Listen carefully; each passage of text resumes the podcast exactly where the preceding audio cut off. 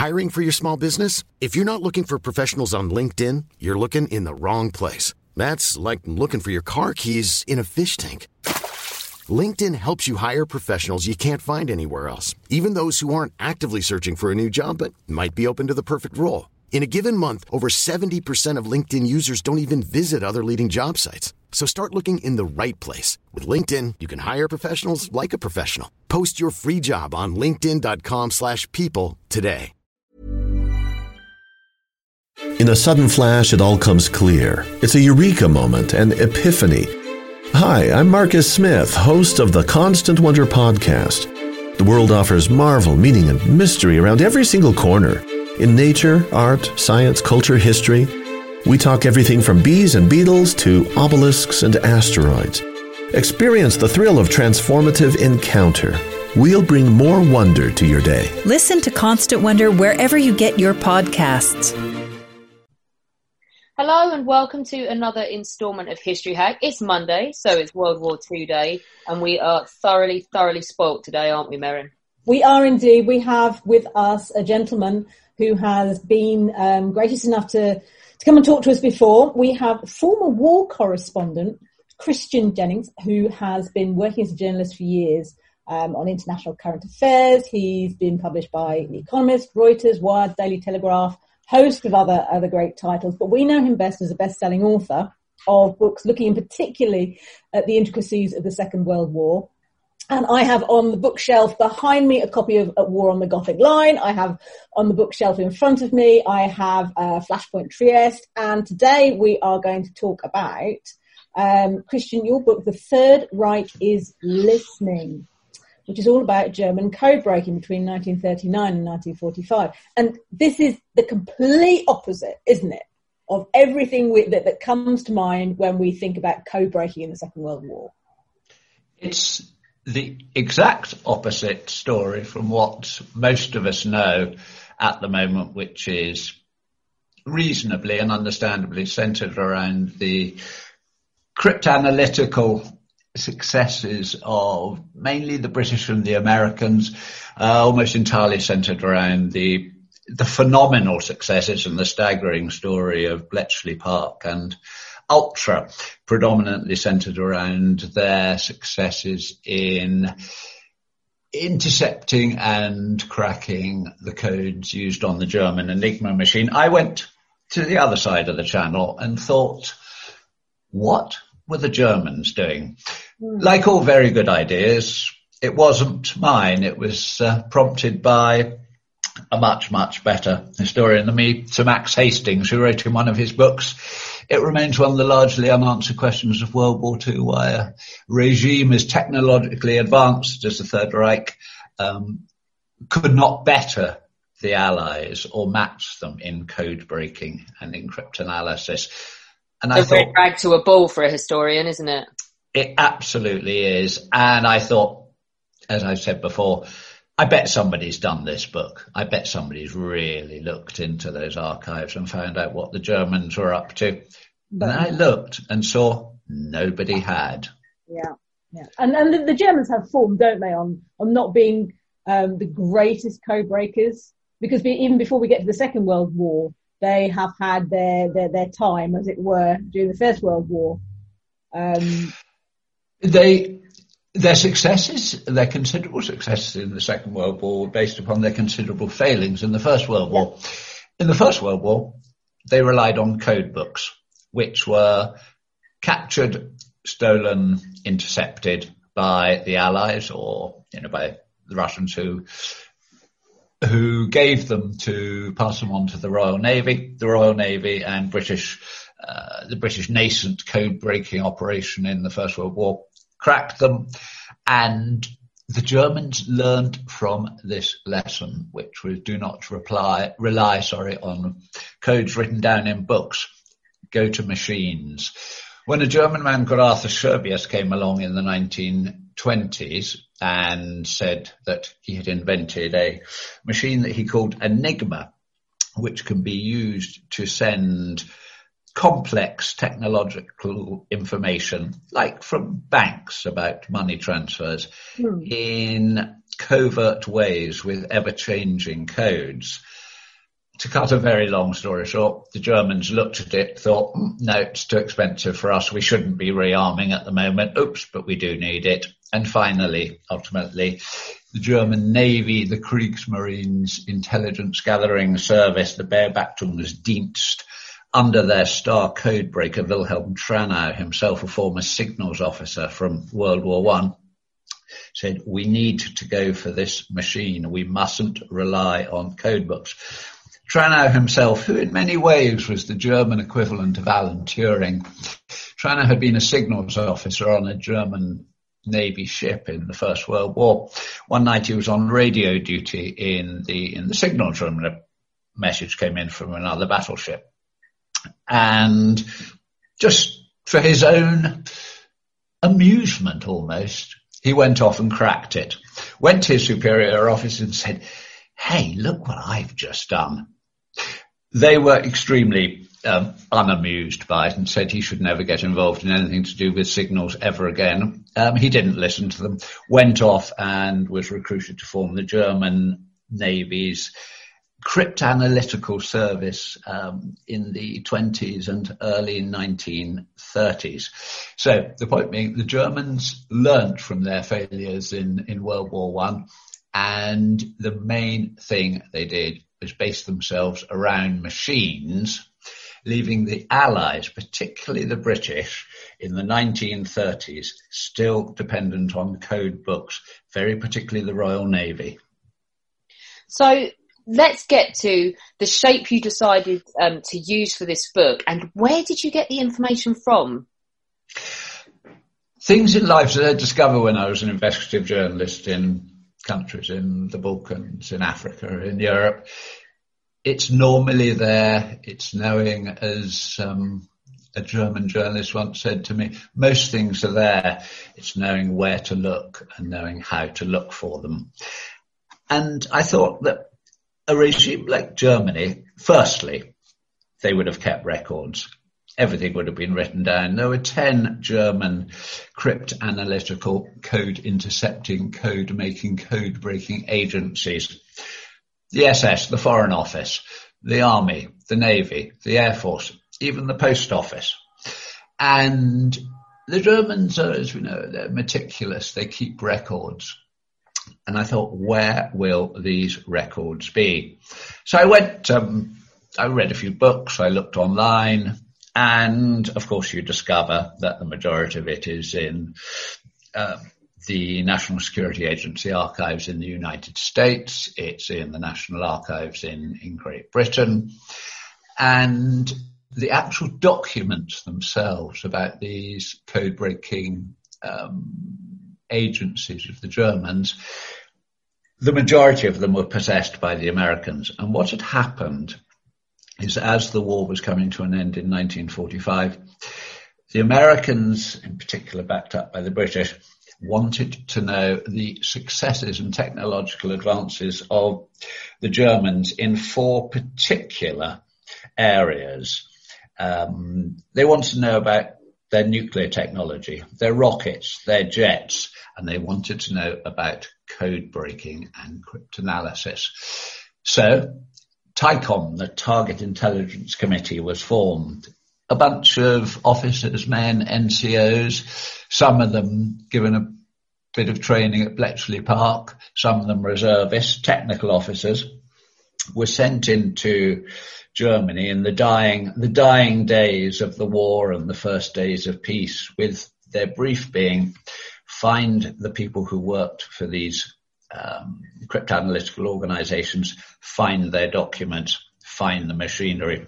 What did they know? What did they do that we didn't? The British particularly had one great, big, enormous question mark hanging over their head, which is, did they know we'd cracked Enigma or not? Okay, so that, that's their question, and to some extent, we kept the success of Bletchley quiet, didn't we? Our ability to to keep the secret of Bletchley Park was just one part of its staggering successes.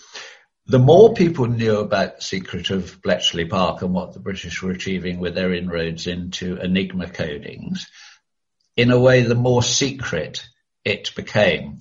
The British were, as I say in the book, were, were so keen not to compromise the cryptanalytical goose that kept laying the, the golden egg of, of Enigma, yeah. that they in sometimes kept the information from their own senior leadership, their own senior commanders who could have used it.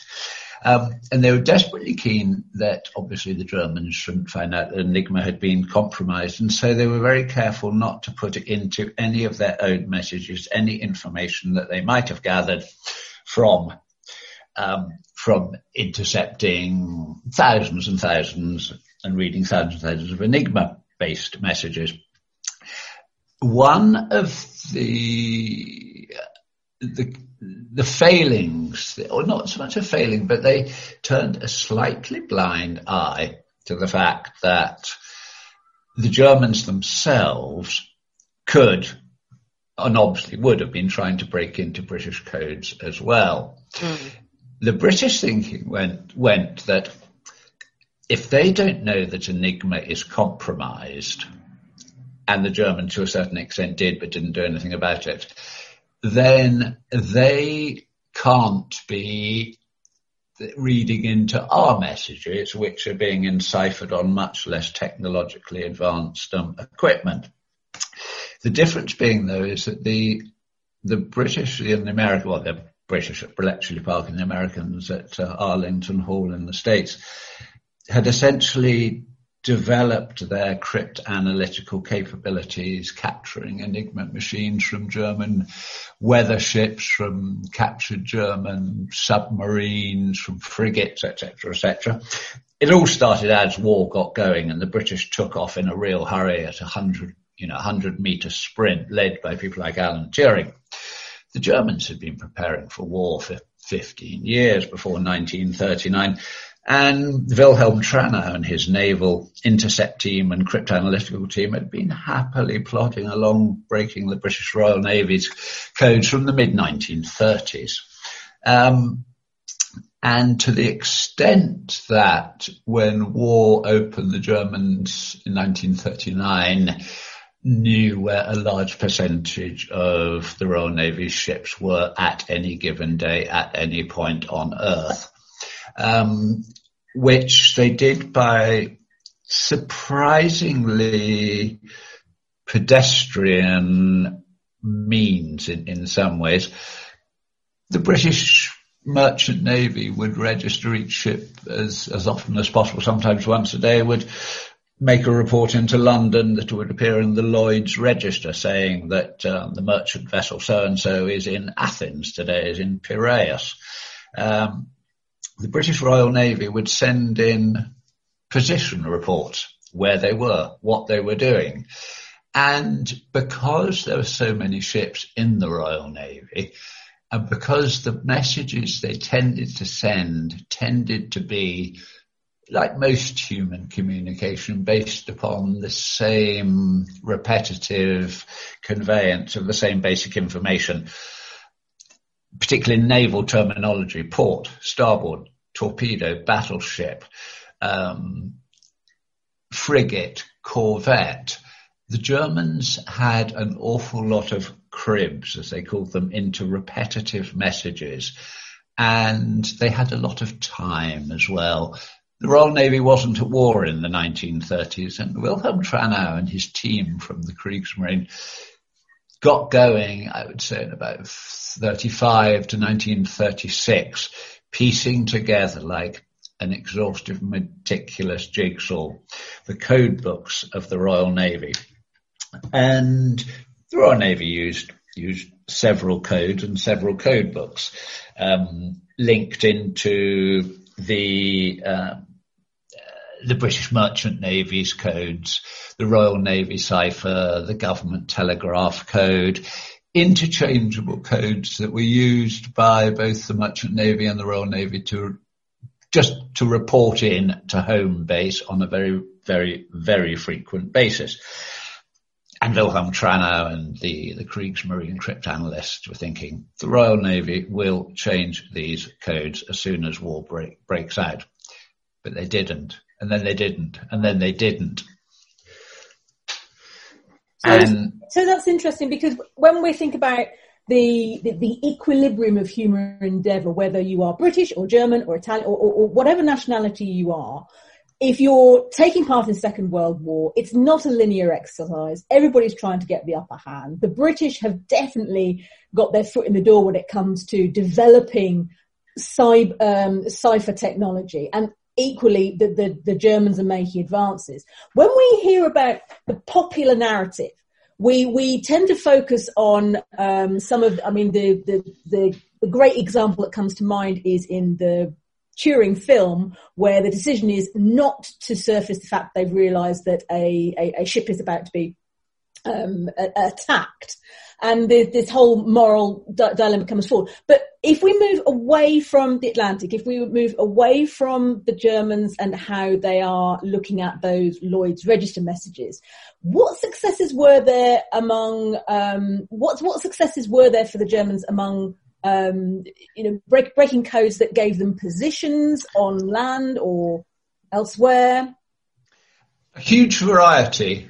Um, incidentally, just picking up very quickly on the the example from the imitation game from uh, about Turing about the ship that gets um, that is allowed to be torpedoed so that the information about Enigma should not be compromised. Mm-hmm. There's a bit in The Third Reich is Listening my book in which um, I reconstruct an attack on a convoy only through the signals sent and received by one one German U-boat. Wow.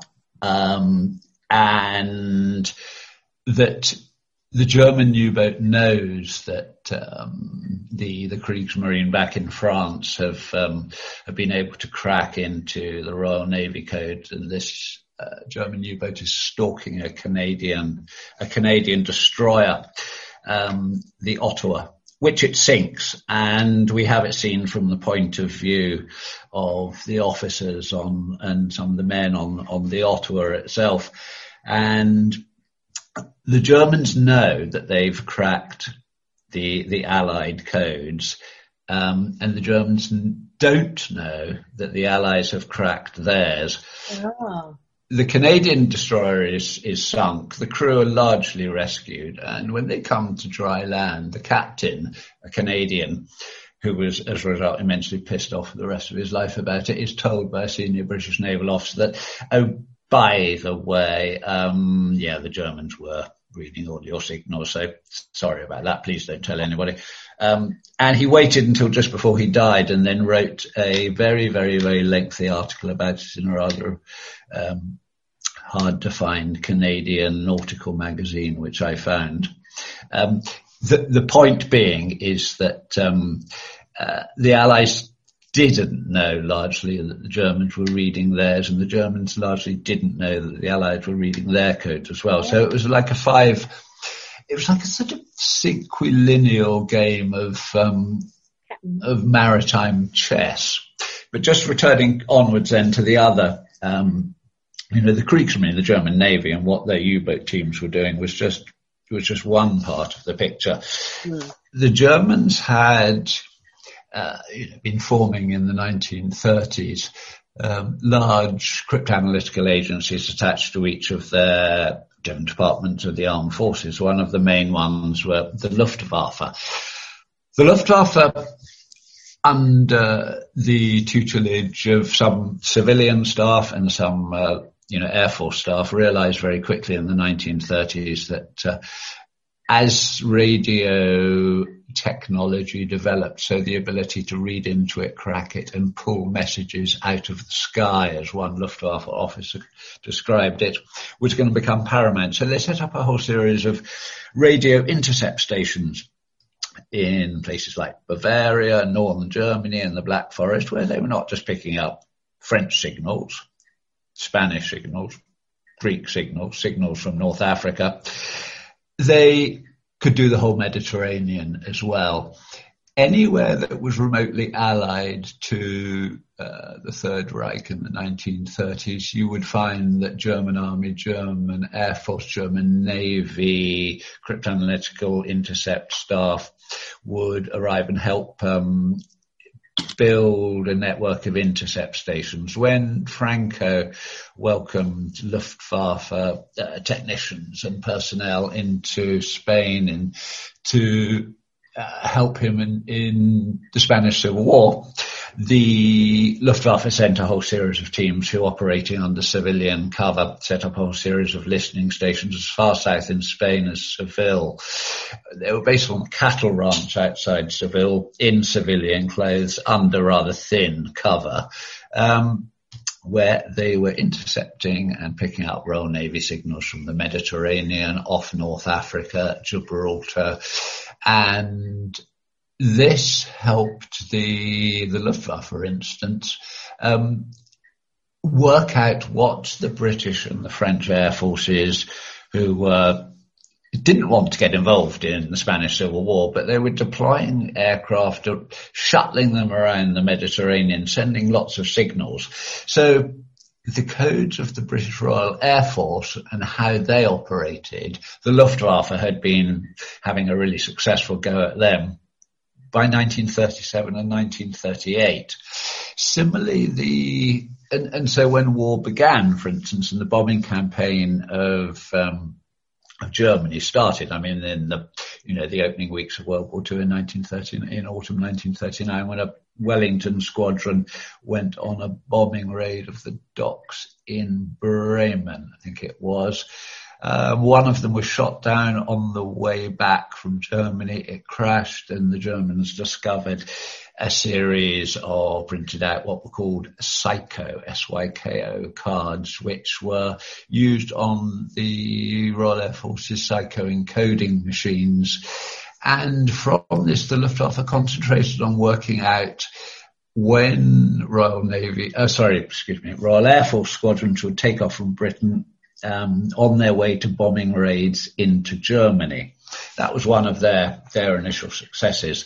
The uh, the German here, the German army, under its uh, cryptanalytical agency, which was known as OKW CHI, short for Oberkommando der Wehrmacht Chiffrestelle, again had some absolutely stellar, interesting, exceptional cryptanalytical staff. All like Alan Turing, deeply individual, idiosyncratic, quite eccentric people who had been mathematicians, astronomers, journalists, te- technicians, people who had seen the advent of radio technology and knew that anything made by man could be broken by man. And the German army, for instance, they knew they were going to invade Western Europe and they wanted to know what the British expeditionary force and what French knew about what they were going to do. So they broke into the French army's codes. They realized that there were lots and lots and lots of code books available. The Gestapo was involved in this. They wanted to get their hands on the existing code books and code technology of not just their enemies, but their allies, and not just their allies, but all neutral countries. They were, from the beginning of the war onwards, they were either successfully or trying to or attempting to or failing to break into the naval, military, air force, diplomatic and domestic security services codes of 41 different countries simultaneously. And they picked up this information, I'm for instance, with the French codes. The Gestapo were told burgle your way, bribe, beat your way, kill. get get hold of this information. So by the time it came to invade France, the Germans had worked out a lot of the French order of battle that was waiting for them, and through French transmissions with the British and their ability to read in some of British codes, they'd gone at the problem from from both ends. So they had significant amounts of information about what the French uh, order of battle was before they even invaded France. Oh, and Cairo. Ah, Cairo was um, Cairo. I think was one of the Germans' most stellar performances in code breaking and Yeah. cryptanalysis in uh, in the Second World War. September 1941, America has yet to come into the war. Pearl Harbor hasn't happened. The American defense attache at the embassy in Rome has in his safe in the Rome embassy the codes used by military attaches from embassies worldwide. The Italian SIM, the Servizio Intelligen- Informazione Militare, the military intelligence service, go off and burgle the American embassy. It was quite easy for them. The head of uh, Italian military intelligence had the keys to every embassy in Rome apart from the Russians. So they let themselves in during the hours of night, opened the safe, took out the code book, photographed it and put it back. The Americans were none the wiser. They passed on some of it to the Germans. The Germans also received pages of this code book via the Hungarians from another diplomatic source as well. The Italians started breaking it. The German um, army cryptanalysts started breaking it as well. The Italians didn't know, but the Germans had broken their naval codes and their military codes as well, so listening to, to what they were doing too. The Italians conveniently had also in very, very short order. The Italians were extremely good at cryptanalysis, had broken the Royal Navy's codes. So the Germans often thought, why duplicate efforts if our allies, the happy Italians, have done it very, very well? We'll just piggyback on their successes and not tell them. Um, and so this American military attache's code book was used by the defense attache at the American embassy in Cairo, a man called Lieutenant Colonel Bonner Fellers. And Bonner Fellers' role at the American embassy in Cairo was several things, one of which was to provide estimates back to Washington of how the British were doing in their fighting against the Germans and the Italians, specifically against the Africa Corps, what they needed in terms of material support, how successful they were being, whether America should um, come in on the British side, particularly in the fighting in North Africa. This was after Pearl Harbor, after America had joined the war. And so what Colonel Fellers did on an almost daily basis was go off and see the Eighth Army, see the British Army, see the Australians, see the Indians in the desert, tanks, artillery, what they had, what they didn't have, and he would transmit the whole lot very, very frequently back to Washington using this code book, which the Germans had cracked. And it went on and on and on. For eight months, the entire operational layout of particularly the, uh, particularly the British, but also the Australians in North Africa was being moved back to Washington. The Germans um, were cracking it, reading it. It was they were handling the intelligence, the intercepted signals, the reading of them, the cracking of the codes, and its transmission back to North Africa faster than they were operating, or as fast as with the U-boats. And Rommel boasted one day, he said, yes, by lunchtime every day, I knew exactly where the Eighth Army had been the night before. And this was a, an example of where they not just had the ability to read and codes and gather information. They had the tactical and strategical ability with material and men to put it into effect. So it fundamentally uh, affected Rommel's ability to fight, deploy his men, move, move towards Egypt in North Africa. It was a kind of perfect storm of how code breaking matched to a commander who will use it to his best possible advantage, who has the tactical and strategic and operational ability to do so because he's got lots of tanks and men, and the perfect thing, which is a very verbose um, enemy like Colonel Fellers in the in the American embassy in Cairo, sending gold dust information on a regular basis in a code that is compromised, doing it regularly and not realizing it was broken. Hey, it's Danny Pellegrino from Everything Iconic. Ready to upgrade your style game without blowing your budget? Check out Quince. They've got all the good stuff shirts and polos, activewear, and fine leather goods, all at 50 to 80% less than other high-end brands. And the best part?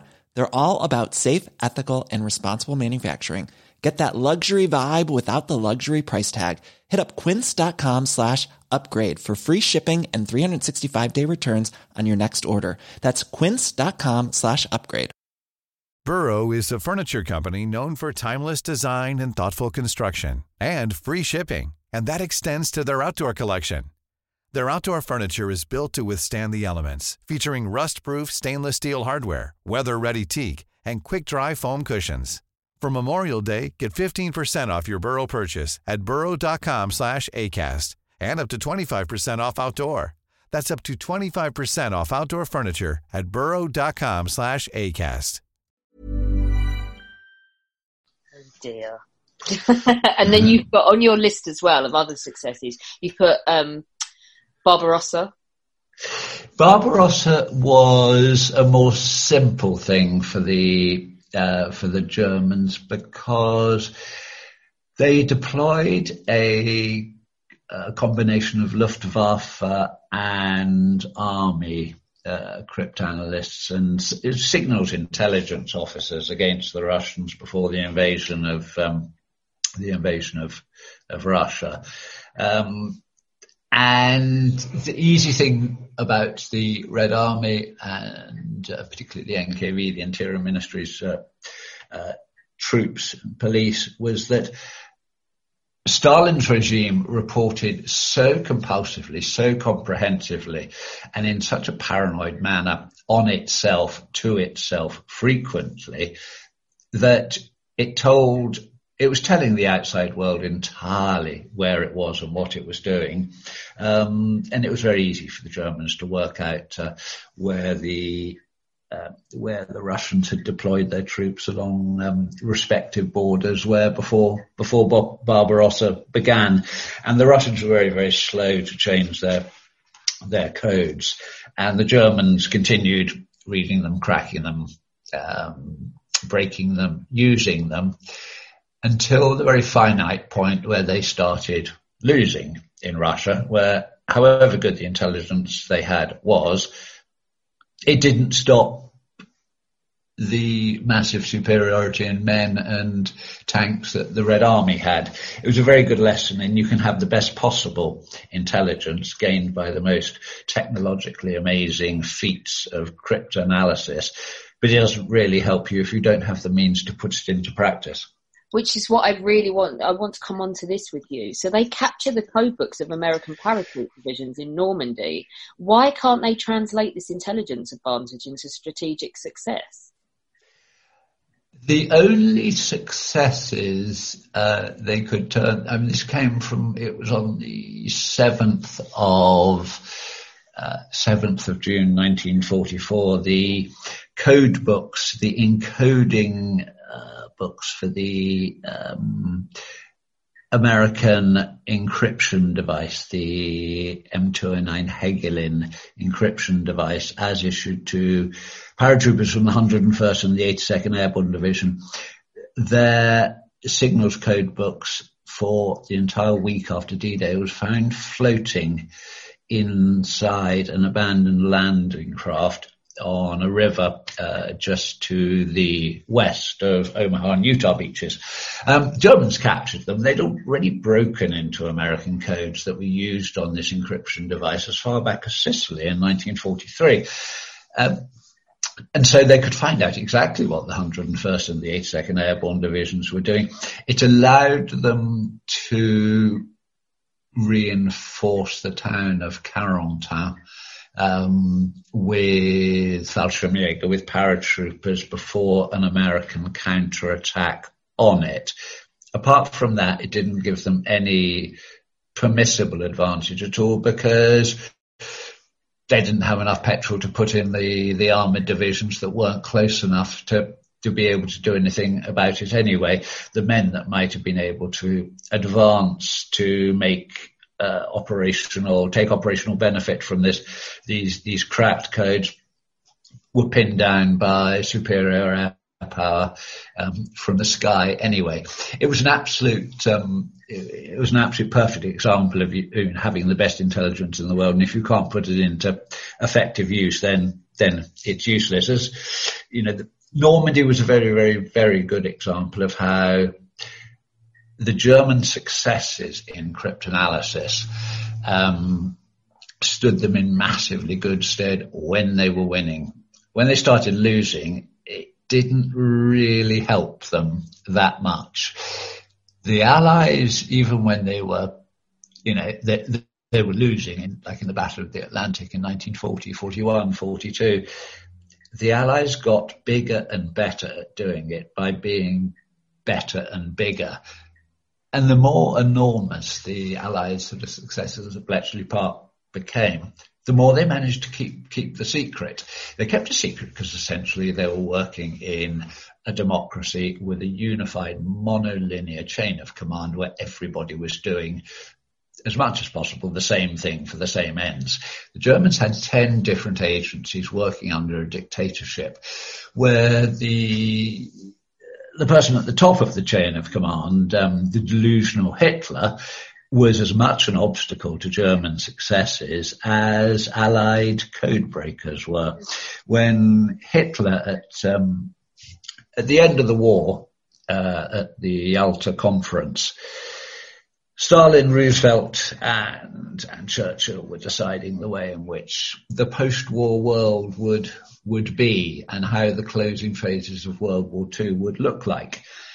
The Turks had intercepted signals from the Soviets from Yalta which in turn were being cracked by the Hungarians. The Hungarian military intelligence apparatus had an SS cryptoanalytical liaison officer based with them who were buying information off the Hungarians, giving it back to Germany.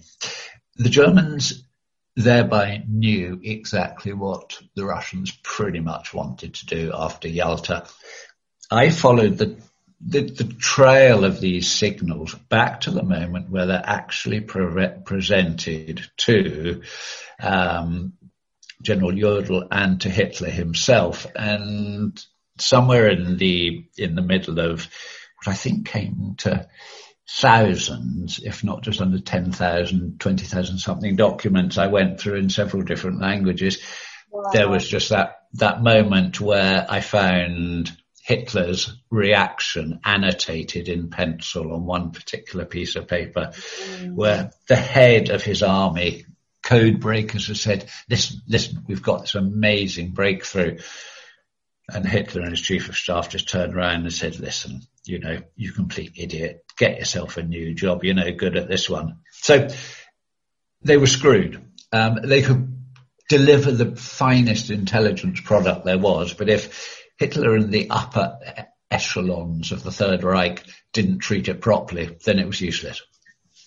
That's that's incredible. And the the idea that that that benefit couldn't be used I mean, it, it must have, if they had been able to use the intelligence, if they'd had the resources and if they hadn't been inhibited by those upper echelons having their own ideas about what, it would, I mean, would the war have been shorter? Very good question. It's the two frequently asked questions. Did German successes enable um, them to make the war longer, and did the Allies' ability to deploy ultra intelligence from Bletchley make the war shorter?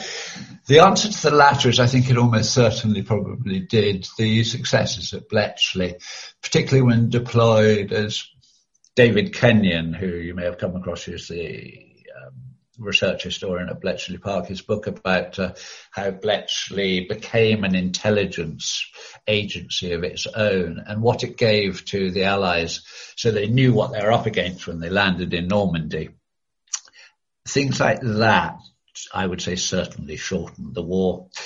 If the Germans had made proper use of some of these intelligence gems, would they I don't. I don't think it would because by the time they tended to react favourably to Himmler, Goering, Kaltenbrunner, Schellenberg, Hitler, um, Ribbentrop and co, they tended to react very favourably towards cryptanalytical triumphs when they were winning.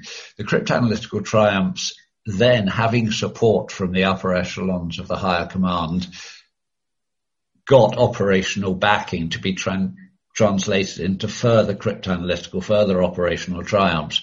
So everybody saw how the wheel was spinning in the right golden direction. Mm. Um, once Germany started losing and once the information that was being brought to Himmler, Goering or Hitler wasn't favourable, then they just didn't believe them. There was a description in one of the one of the documents I read um, uh, and the documents I read, as I was saying earlier, partly came from the ones held in the American National Archives. The majority of them was information and interviews done when the Germ- uh, when the Americans went into Germany at the end of the war, and uh, a few years ago declassified just the tip of their their archive of tip of the iceberg, which was 29,000 pages of documents and a lot of them were already out in various archive public domains anyway. Germany, Great Britain, lot in Italy, Croatia, Spain, um, Moscow. Those are particularly hard to get at. Um, but in one of these documents, and most of them are in English and German, some in, I had help luckily with from foreign correspondent friends who are Russian and Greek and Polish, um, who helped uh, uh, me with particularly difficult um, translations. And in one of these documents is a moment where the German uh, Foreign Office code breakers, um, known for short as PERS Z at the department, come across uh, some information. They read into a code. They're reading the neutral codes of Portugal, Ireland, countries like that. And very, very, very capable um, female codebreaker called Ursula Hagen comes up with a couple of intelligence gems and she gives it to her colleagues and says, okay, this is for dissemination to uh, to Goering today. And there's again noted on this particular document was basically nobody wanted to go and give Goering some bad news. So the information went in the bin. Similarly, there are incidences where the uh, Allgemeine SS and the Waffen SS, the General Service Department of the SS and the Combat Department of the SS, um, also intercept super information and there's this great big thorny thing. Okay, who's going to go and tell Himmler? And the answer is, nah, let, us let's, let's just leave it, pretend it didn't happen. Oh, that's bad. That's bad. Yeah. Um, and it's reading the amount of information that was, I mean, I stress I'm not a mathematician. I know very little about code breaking and um, the more one discovers about history, the more one discovers that one actually knows relatively little. Um, and oh, my main, one of my main um, residual feelings after being based in the former Yugoslavia for 13 years as a foreign correspondent in Kosovo, Bosnia, uh, Serbia and other places was I left feeling um, I hadn't necessarily kind of found out an enormous amount of information. I'd certainly systematized my ignorance.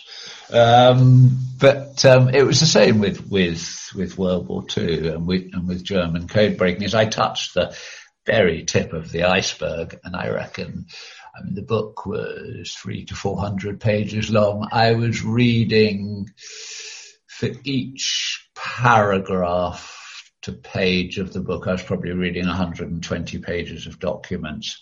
Um, I, think, I think a lot of our listeners will resonate with that. The fact that you, you can just go down a rabbit hole and explore so much information and come back with one. But then at least you have the credibility in your own, you have your own peace of mind. You have that integrity on the page, don't you?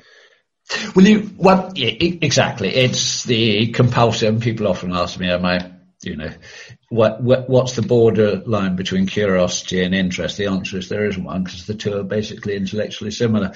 Um, once you start reading uh, the German signals to and fro about an attack on a convoy, you know, it's it's like eating cherries. You don't really want to stop when you know you can continue. And one of the chapters in my book is in early March 1943 when guided by their breaking of Allied merchant ships and naval codes, 41 U-boats gather in the middle of a storm south of Greenland in hideous weather conditions, knowing that two very large convoys, HX229 and SC122, which between them have 108 merchant ships are coming straight into their path. And so the Germans form a, an attack line of 41 U-boats, um, divided up into three wolf packs known with typical German kind of love for chivalry and drama known as Daredevil Harrier and Robber Baron.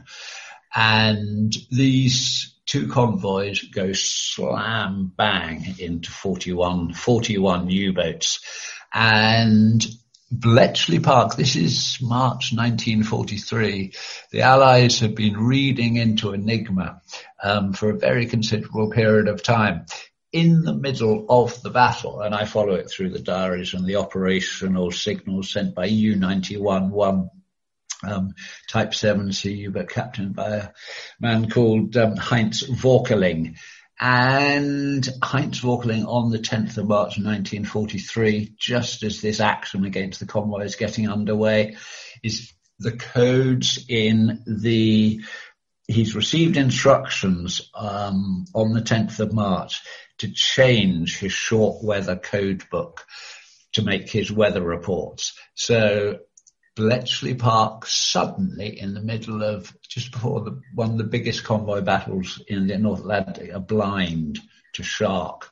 The code known as Triton that was used on Enigma, um, the encipherment system, which Bletchley called Shark. And Bletchley have a blackout. Meanwhile, the Kriegsmarine know exactly what is coming at them and where it is. And despite the horrific weather, um, you can imagine it, the middle of the night in yeah. 15 foot waves, south 400 miles south of Greenland. And it's a massacre. It's, um, you know, it was described by the Germans as the greatest convoy battle of the war. And only then, by mid-March 1943, did the Allies really sit down and have a think and thought our codes were compromised. Wow. They've been reading into our codes all along. Yeah. And it was only March 1943 that, that that actually happened. Then they carry out an enormous retrospective uh, appraisal of incidents when their codes could have been compromised. And of course, this is all documented. Documented by the British and it's documented by the Americans.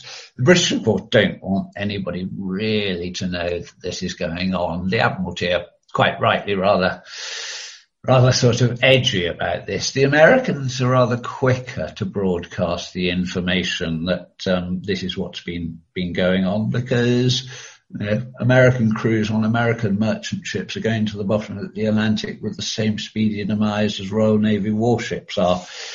And the retrospective analysis of um, of how the Germans had been doing what they were doing and reading into uh, naval and uh, merchant navy codes properly only takes place in the middle of 1943.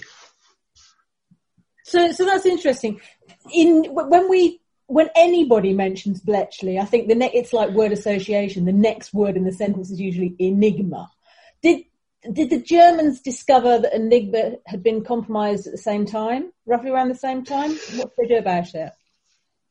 The German um, Wilhelm Tranow and, one of the army um, cryptanalysis, um, Wilhelm Fenner, uh, assumed that if they were using machines, then, then of course the Allies were going to try and break into them. And Enigma, the Enigma machines physically were given to so many embassies, so many army units, so many air force units. Everybody had one. So you couldn't, it became too, in the middle of war, it became too operationally difficult to replace the system. However, they could make the encipherment system on it, the number of rotors, how often the codes were changed, infinitely complex, which is what they did. And they, they had a few inklings that it was broken because the interesting enough at the beginning of the war, um, the Poles, you know, from who'd had the earliest successes against the German enigmas, um, the Polish, some Polish code breaking officers, some cryptanalysis signals officers from the Polish army were captured by the Germans as they fled Poland heading for Czechoslovakia. And under questioning, these three Polish officers told the Germans that uh, Enigma had been um, had been compromised. But as I say in the book, the Germans who they told it to didn't know enough about it to do anything with it. And the Germans who could have done something about it didn't know the Germans who did know or did suspect were either not listened to, like Wilhelm Tranow, who always said, you know, we've got to keep changing the way in which uh, the codes on Enigma, we've got to keep changing our weather books, keep changing the number of rotors, keep changing the permutations, um, because the Allies, you know, they'll be doing exactly what we're doing. And just because, you know, we haven't picked up the fact that they are definitely doing it, We've got to assume they are. But he wasn't listened to. Um, and that again was another difference between the British and the Germans and the Americans, the Allies and the Germans is Churchill listened to pretty much everything that Bletchley said. Mm. The same cannot be said for the upper hierarchies of the German leadership who just didn't listen a lot of the time to news they didn't want to hear. Christian, the the perspective, the alternative perspective is absolutely fascinating. Um, and I think anybody who does read your book will sit down sharply afterwards and realize just what an impact um, both understanding both sides of code breaking should have on our interpretation of, of the events in, in the Second World War. Thank you so much for joining us today. It's been an absolute privilege. That's very, very nice to join you. As always, the book's called um, The Third Reich is Listening Inside German Code Breaking 1939 to 1945, published by Osprey. And we'll put it in our bookshop along with Anatomy of a Massacre. Just remind everybody about Anatomy of a Massacre. Anatomy of a Massacre to be published actually on 26th of April, uh, very shortly this year by the History Press the inside story of how one Waffen-SS division in Germany got away with massive war crimes and how for 75 years after the war, the killers evaded justice and how the survivors of this massacre in one small Italian village are still alive today. Told me the story. And the next one is the inside story of uh, how the Holocaust, the final solution, worked or didn't work in Italy, how so many Italians escaped from it, how a lot were deported to concentration camps with a lot of information on cracking of signals, what the Allies did or didn't know about the ongoing Holocaust. That is going to be a surefire invitation for you to come back and tell us all about it. Thanks very much. Always a wonderful privilege to come and talk to, to you all and congratulations for all you're doing, particularly this time. Keep up the good work. Don't forget that we do exist on Patreon as History Hack and on Patreon as well, which is Podbean's own version. Uh, Alina and I have had massive fun doing this in 2020, uh, but life's going to change quite a lot next year and we're going to actually have to go and earn a living, etc. If we want to keep up the regularity that we've been bringing you and the kind of guests that we've been bringing you and the workload, then we will need your help. So uh, if you join there's going to be incentives for joining on either of those platforms. We're revamping ourselves on both of them. So don't forget to go in. You can do as little as a dollar a month and it all goes towards keeping up History Hack as regular as we've been able to bring it to you this year. When our guests join us to talk about their work and their new book, the 45 minutes or so they spend with us is just a taster of all their efforts. So to this end, we have launched our very own bookshop on bookshop.org, where you can find our guests' latest and greatest books. You can support them and you can support History Hack too. 10% of every sale via our bookshop supports the podcast and allows us to keep at it and bring you more amazing guests. You can find our bookshop at bookshop.org forward slash shop forward slash hack history or just search on bookshop.org for us under the shops bit. Thank you for your continued support, and here's to your next great book. Planning for your next trip? Elevate your travel style with Quince. Quince has all the jet setting essentials you'll want for your next getaway, like European linen, premium luggage options, buttery soft Italian leather bags, and so much more. And is all priced at 50 to 80% less than similar brands. Plus, Quince only works with factories that use safe and ethical manufacturing practices. Pack your bags with high-quality essentials you'll be wearing for vacations to come with Quince. Go to quince.com slash pack for free shipping and 365-day returns.